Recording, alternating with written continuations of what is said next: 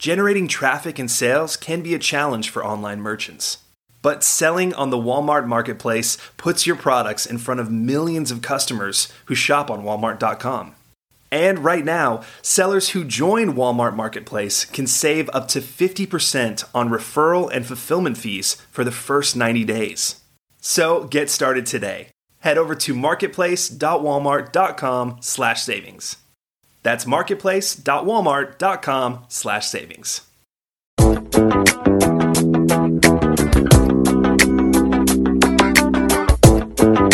Welcome to E-commerce Conversations, a weekly podcast focusing on e-commerce topics featuring interviews with prominent people in the e-commerce space.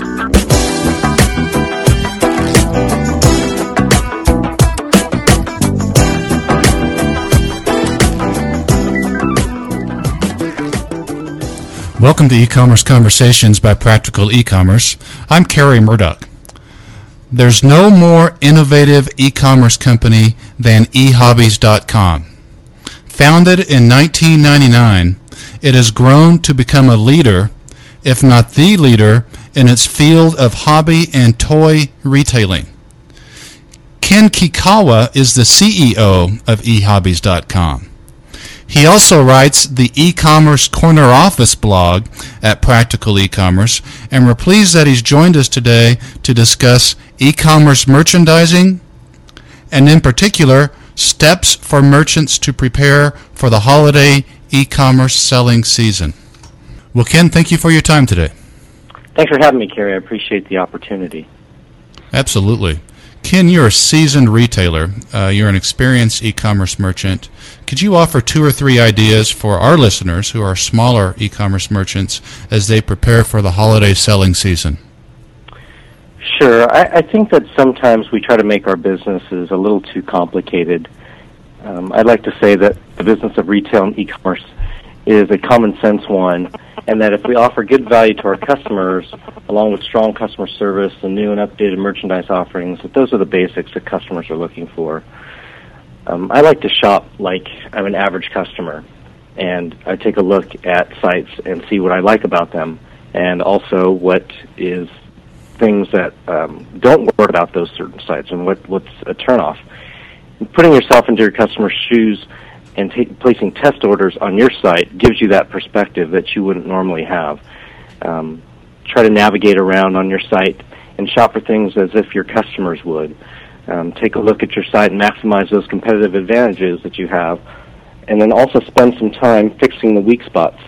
I think one of the best and easiest places to look at improving is the checkout process. Make sure that it's intuitive and easy and fast to work with. And you do that with your site with eHobbies. You'll actually log on as a customer. And I do. I, yeah. the, the one thing that I like to do is is to place test orders uh, on our site, just searching for things that I would. And we carry sixty thousand products that are toy and hobby related. And I've got two um, middle school age kids um, who are you know good target customers of ours. So I, I like to look around and, and search for things like science kits and model rocketry and, and things like that. In addition, I, I pick up the phone from time to time and um, talk to customers wherever I can and uh, place orders for them over the phone as well. Wow. What are the biggest mistakes you see that merchants make, Ken, as they prepare for the holidays? I think this one um, is is sort of related to online and offline as well um, and that's uh, you know big inventory buys or big gambles in inventory, um, being overstocked in the wrong products and not being stocked enough in the right ones. And this is tough, especially for businesses that are fashion oriented, um, to limit your risk that way. Um, in order to win big, you've got to make some big gambles sometimes um, on inventory. Uh, but I would say for e-commerce merchants specifically, um, make sure that your business is prepared to scale in every way. You know, how's your fulfillment process look? It takes so much effort to um, collect an order from a customer, but have you really looked at your fulfillment process to make sure that everything is working the way that it should? Because once the holidays hit, um, they come on pretty fast and pretty hard, and you don't really have time to make corrections uh, in all of those processes um, once the craziness of the holidays set in place. That makes sense. Ken, you're a, a new blogger for Practical E-commerce. Your blog is called, as you know, the E-commerce Corner Office. We are really honored that you're blogging for us. Our merchants will benefit from that greatly. I know in your first blog post you indicated that a big percentage of eHobbies sales, your company eHobbies, come from the holiday season. Could you tell us what percentage, roughly, of annual sales comes for eHobbies comes from holiday selling? Sure. Well, Kerry, we're a hobby and specialty toy retailer, and the toy part of our business is pretty seasonal, um, and the hobby part is not as seasonal as the toy part. And even though I'd like to deseasonalize our business as much as I can, um, the the holidays still represent a very large part of it. Um, the fourth quarter is about 40%, a little bit more than 40% of our total business. So that's why it's so important um, for us to make sure that everything is firing on all cylinders during the holiday season. Um, and just the, the overall retail um, escalation during the holidays um, is pretty similar. You know, I've been around in the um, e-commerce business for about the past 10 years and the brick and mortar retail business for about the, the prior 10 years to that. Um, and so that experience is helpful to know to get ready for the holiday season uh, because it's so important to our business along with lots of other merchants. Ken, what are your what are your thoughts uh, tapping into the your 20 years of retail experience, 10 years of e-commerce experience? What are your thoughts on the current state of e-commerce? I think e-commerce is a great place to be. I, I personally love it, and um, it's for me, it's a perfect blend of technology, marketing, and merchandising, and all those things can come together at the same time. And um, there's also certainly a ton of other aspects to it: customer service and operations and fulfillment uh, and warehousing. But uh, for me, it blends a lot of my um, personal likes and my background and expertise. Um, I think also it's a convenient way for customers to shop and to find products that they're looking for. Um, I said earlier, my site carries about 60,000 products, of which you would never be able to physically fit into a toy or hobby store because of the footprint and, and limited shelf space. So if a customer is looking for a specific uh, paint color for their um, World War II aircraft uh, model, or they're looking for replacement parts or upgrades to their RC monster truck, um, we have it and we can get it to them very quickly at, and also at a great price. And that's a shopping experience that can't easily be replicated in a brick and mortar environment. You just can't because of the shelf space and the limitations. So, um, you know, I think that uh, e-commerce is, is just a, a great uh, opportunity for business and for entrepreneurs uh, and for merchants of all sizes as well.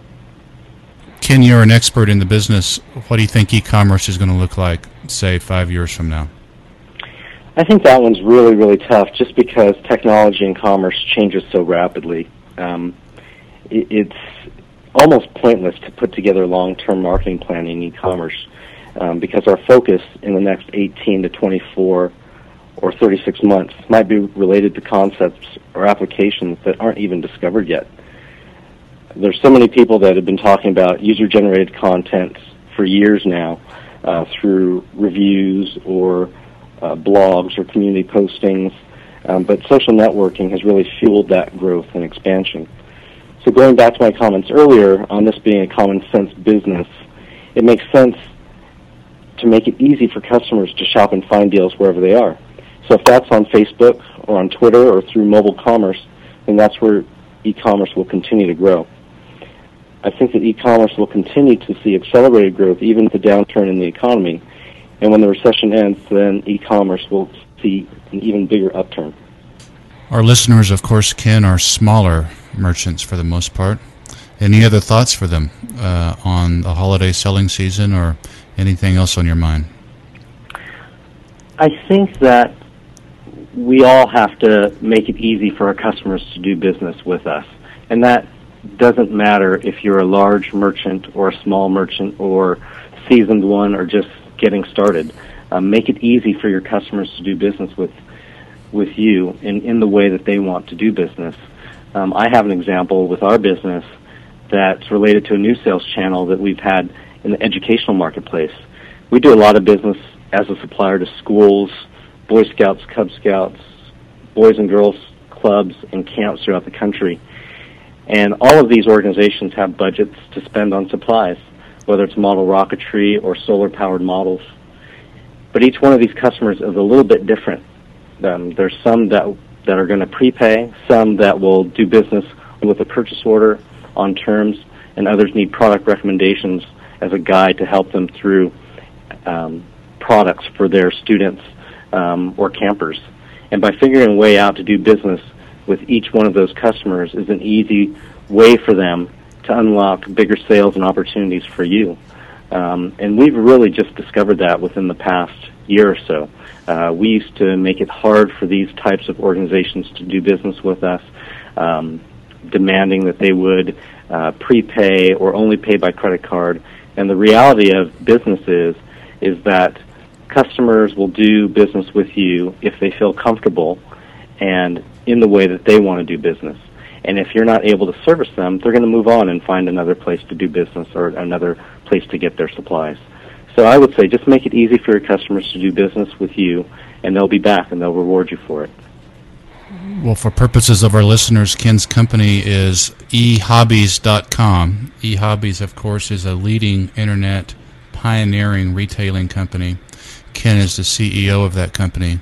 And Ken Kakawa, we want to thank you for your time today, sir. Thanks again, Kerry. I really enjoyed it. Thank you.